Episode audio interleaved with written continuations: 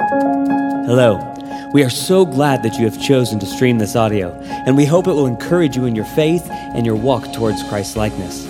As a side note, we pray that this audio sermon is just supplemental in your relationship with Christ and in no way replaces the church you are plugged into or the pastor that God has put in your life to shepherd and care for your soul. And so, with that said, please enjoy this sermon. We have prayed that God would use it in your life.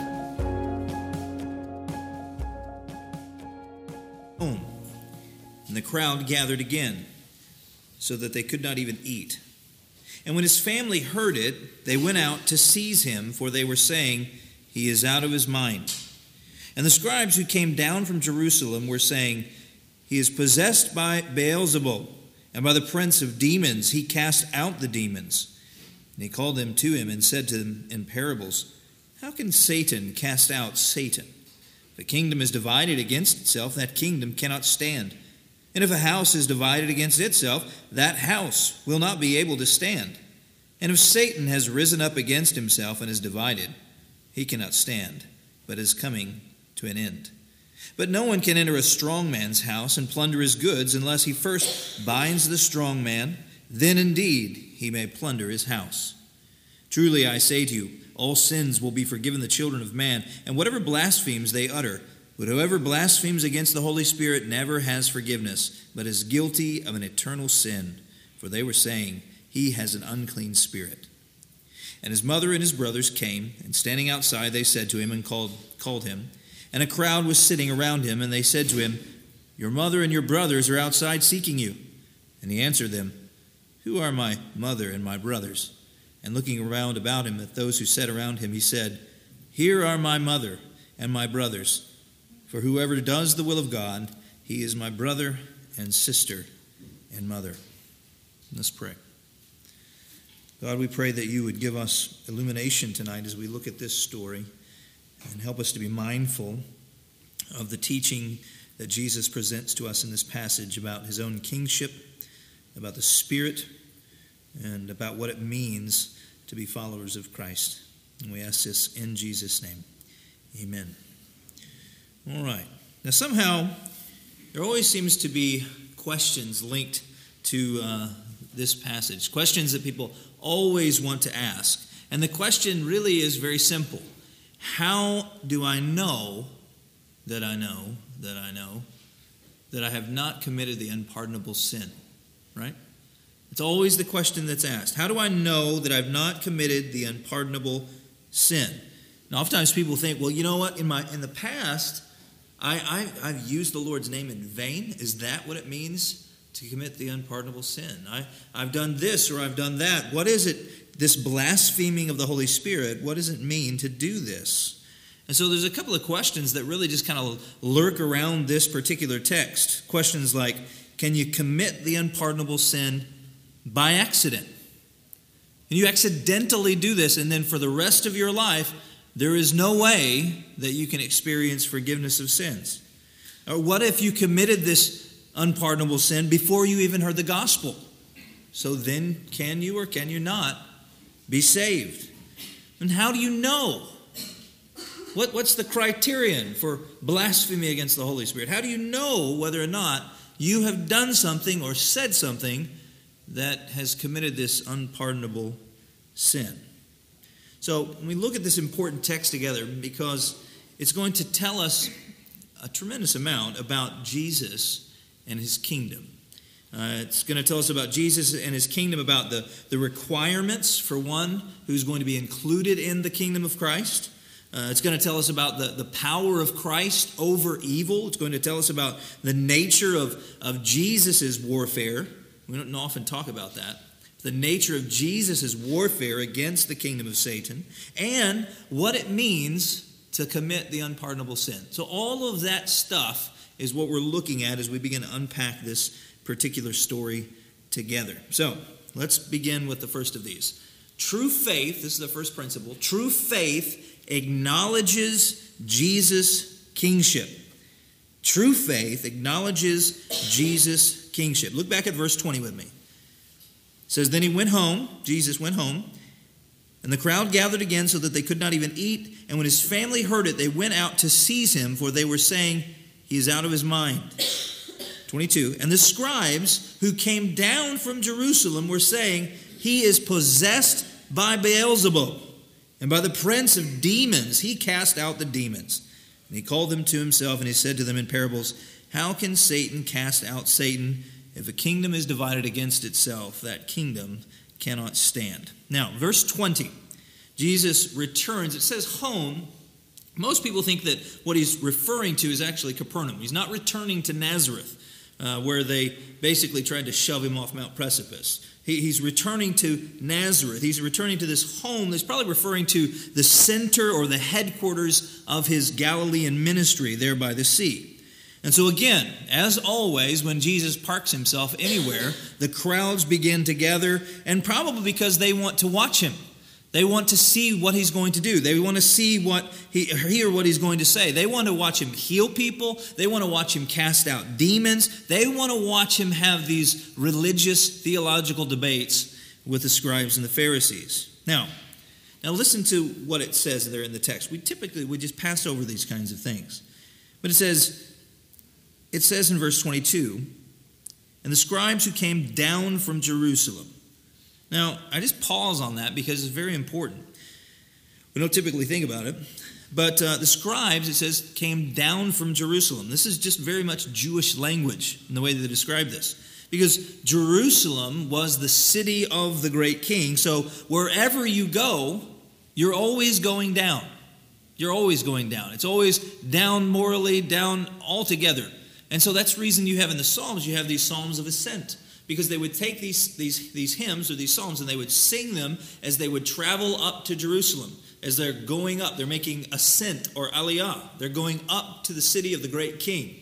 And so even here we see this, this kind of this expectation. They're leaving Jerusalem, they're going down. In fact, they're actually going up with in regards to altitude. they're going north and they're going up in altitude toward the Sea of Galilee from the city of Jerusalem. So it doesn't matter the altitude so much, it's the presence of God. That's what they're focused upon. And, and the scribes, they, they totally misunderstand that they're actually making ascent to Capernaum. They're leaving Jerusalem, but they're actually not going down from Jerusalem. They're going up from Jerusalem because, why? Because the great king is actually in Capernaum. That's why. It's not about the city, it's about the king. And so they completely miss this. So, what are the scribes saying? What do they say?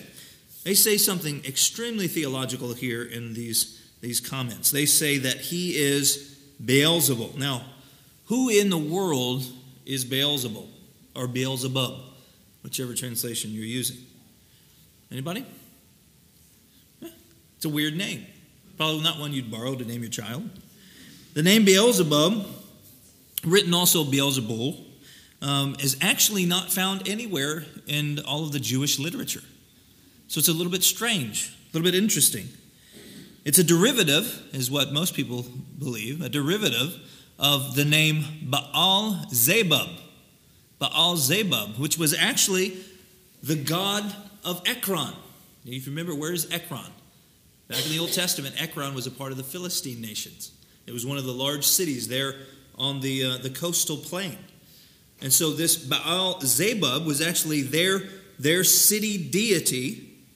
And um, the only actual reference that we have to this particular god is in 2 Kings. 2 Kings chapter 1, verses 2 down to verse 4. Now listen to this. This is about a king in Israel. King. Now, Ahijah fell through the lattice. He's the king. Fell through the lattice in his upper chamber in Samaria and lay sick. So he sent messengers telling them, Go, inquire of Baal Zebub, the god of Ekron, whether I shall recover from this illness. But the angel of Yahweh said to Elijah the Tishbite, Arise, go up to meet the messengers of the king of Samaria, and say to them, Is it because there is no God in Israel that you're going to inquire of Baal Zebub, the god of Ekron? Now, therefore, thus says the Lord, Yahweh, you shall not come down from the bed to which you have gone up but you shall surely die. So you think about that. Here's the reference point of this Philistine deity. So, what are the scribes suggesting? What are they saying? Well, this is, this is theological mudslinging happening right now. This is exactly what's happening.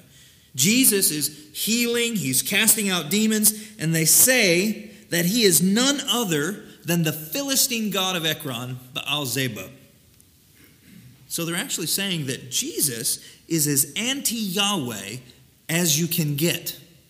You're as anti Yahweh as it gets. He's the demon god of the Philistines, the most hated of all of Israel's enemies, the Philistines, of all of those enemies that they used to have. This takes the cake.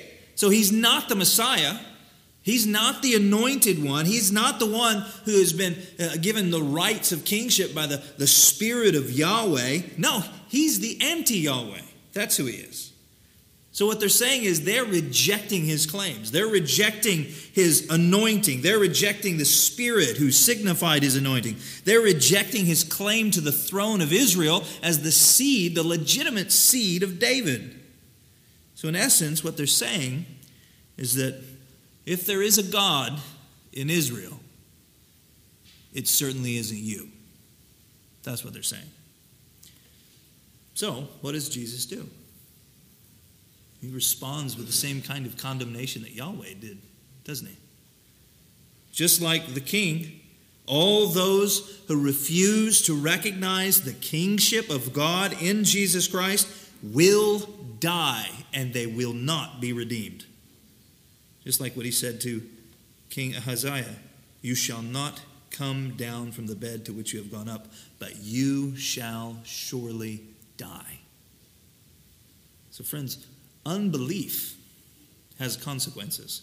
Unbelief is not just vocalized, it's not just in something that you say. That's what we're continually learning about uh, in the Sermon on the Mount. It's not just the things that you say, it's not just the things that you do, it's all of it. It's, it's a lifestyle of unbelief. Unbelief is lived out every single day. Unbelief is a refusal to submit to the kingship of Christ as Savior, as Lord.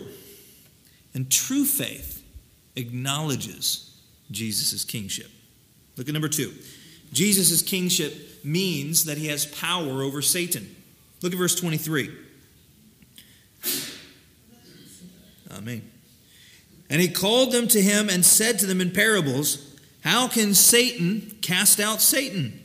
If a kingdom is divided against itself, that kingdom cannot stand. And if a house is divided against itself, that house will not be able to stand. And if Satan has risen up against himself and is divided, he cannot stand, but he is, but is coming to an end. But no one can enter a strong man's house and plunder his goods unless he first binds the strong man.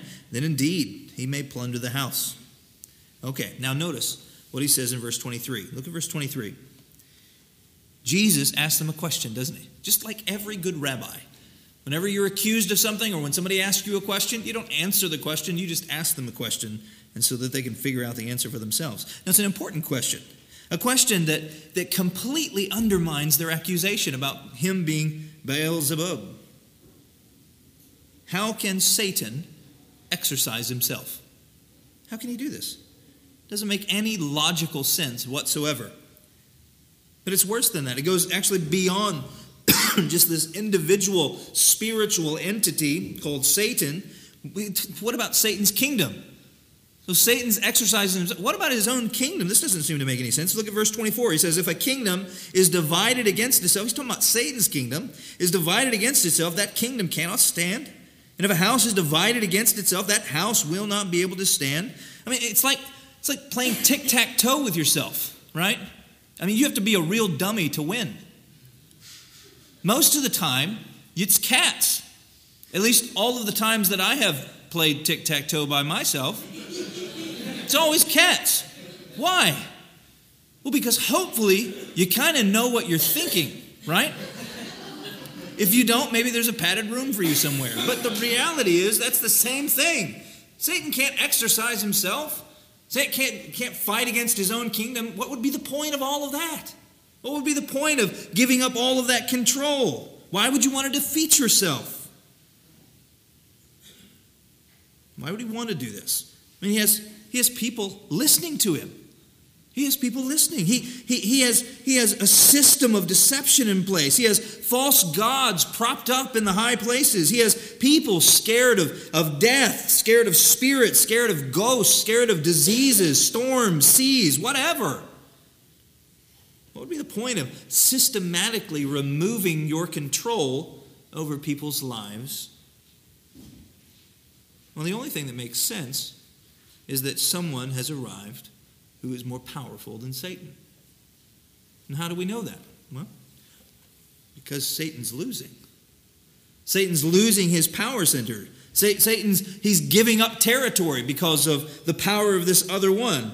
He's losing control over individual people. He's losing control over cultures. He's, he's scrambling to maintain status quo. I mean, that's what you see every single time Jesus encounters a demon. What happens? They begin to plead and beg and ask and what happens? Jesus doesn't give in. No, he doesn't give in to them, doesn't give them anything. He's the powerful one, the God of Israel who wrecks Satan's world. That's who Jesus Christ is. Jesus' kingship means that he has power over Satan and, the, and his kingdom, the act of his kingdom, is an outright attack on the kingdom of Satan. Now, look at number three. Jesus' kingship is an attack against Satan's rule. So not only is he powerful and able to do it, but as he inaugurates his kingdom, he's actually on the offensive, pushing back the kingdom of Satan. Uh, one commentator says that the defeat of evil spirits was for Mark the represent, representative deed showing the authority of Jesus and the nature of the kingdom of God. So listen to what he says in verse 27. This is Jesus. He says, No one can enter a strong man's house and plunder his goods unless he first binds the strong man. Then, indeed, he may plunder his house.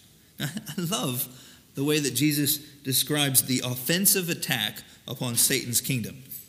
Now, I don't think the phrase, when he uses the phrase strong man, is, is really that significant. I mean, if you've ever read Piercing the Darkness, you know, Frank Peretti thought it was significant. Of course, it's fiction, right? Um, but the strong man was like the big deal, right? The big deal demon. Um, but I don't think it's a significant, it's not a name. He's, Jesus is just describing a situation here. It's even a parable, as he says. Uh, so you have, in this parable, you have a really big dude, right? This guy, maybe he's a warrior. Maybe he's just really, really fierce and strong, a strong man. A guy who nobody would want to mess with, especially in his own house, right? It's like fighting in your own territory. Like you know your land, you know your place. Fighting in someone else's house, they have all of the advantage. They, wear, they know where the weapons are stashed. They know where the corners are. They know how to take you out, right? This is a warrior. This is a fierce man. So you wouldn't want to go into this person's house and begin to try and take the things that he thinks are valuable, especially if he's just standing in the living room watching you do it. How foolish would that be? How stupid would you have to be to go into a man's house and try to rob him while he's standing there looking at you? What would you have to do if you're going to have success? We have to tie him up, right? You have to take him out of the equation. You have to take away the threat. And the only way you can do that is by binding that person, taking care of him, and then and only then will you be able to plunder his house and take his stuff. So, you see, this is exactly what Jesus is doing. It's a parable, but this is exactly what he's doing. he's not referring to one strong man, Satan, as though Satan was the only strong man. he's referring to the demonic powers. Jesus has been anointed as king over Israel by the Holy Spirit of God as he's entering into the kingdom of Satan through the inauguration of his own kingdom. And it would be silly for Jesus to think that the message will be able to penetrate the darkness or, or, that he would be able to steal away the valuable lives of people living under demonic control if he did not at first bind the strong man. This is the reason that the preaching of the gospel and the exorcising or the expulsion of the demonic seem to go hand in hand. Because the preaching of the gospel is an offensive against the demonic powers. Paul recognized the connection between the preaching of the gospel and, and demonic offensive attacks. 2 Corinthians chapter 4, he says, And even if our gospel is veiled, it is veiled to those who are perishing. In their case, the God of this world has blinded the minds of unbelievers to keep them from seeing the light of the gospel of the glory of Christ, who is the image of God. So the very act of preaching is, in some sense, exposing the darkness, the demonic darkness, over the eyes of unbelievers. And so Jesus, he goes on, he preaches the gospel, and he's plundering the house of Satan even as he does it. That's what he's doing. He's systematically tying them up and taking what is most valuable to them, the control that they have over people's lives. And this is why Mark highlights this paired activity. Mark chapter 1, we've already talked about it, chapter 1, verse 39. And Jesus went throughout all Galilee, preaching in their synagogues and casting out demons. So, just to recap true faith acknowledges Jesus' kingship. Jesus' kingship means he has power over Satan. Jesus' kingship is an attack against Satan's rule. And finally, the denial of Jesus' kingship is unpardonable. Look what he says in verse 28. He says, Truly I say to you, all sins will be forgiven the children of man, and whatever blasphemies they utter, but whoever blasphemes against the Holy Spirit never has forgiveness, but is guilty of an eternal sin. They were, for they were saying, He has an unclean spirit. And his mother and his brothers came, and standing outside, they sent, they sent to him and called him and a crowd was gathering around, and they said to him, Your mother and your brothers are outside seeking you. And he answered them, Who are my mother and my brothers? And looking about around those who sat around him, he said, Here are my mother and my brothers. For whoever does the will of God, he is my brother and sister and mother.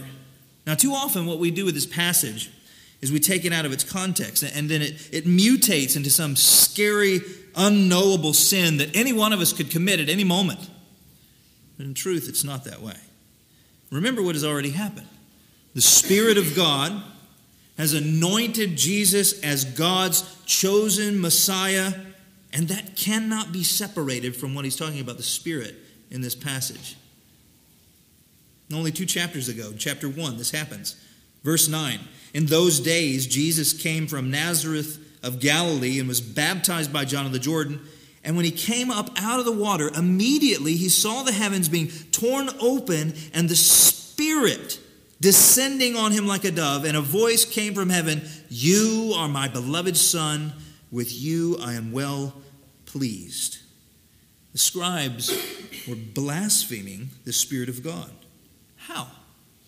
How were they blaspheming the Spirit of God? Well, they said that Jesus was anti Yahweh. They were refusing to believe that he was God's anointed Messiah. And the word blasphemes here, it's a, it's a past tense verb. And it's, a, it's in a tense, I don't want to get too crazy with the Greek stuff, but it's in a tense and a mood that seems to be contingent.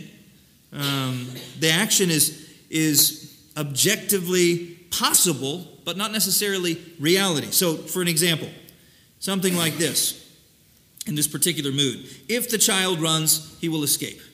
Right? So it's contingent. If he runs, he will escape.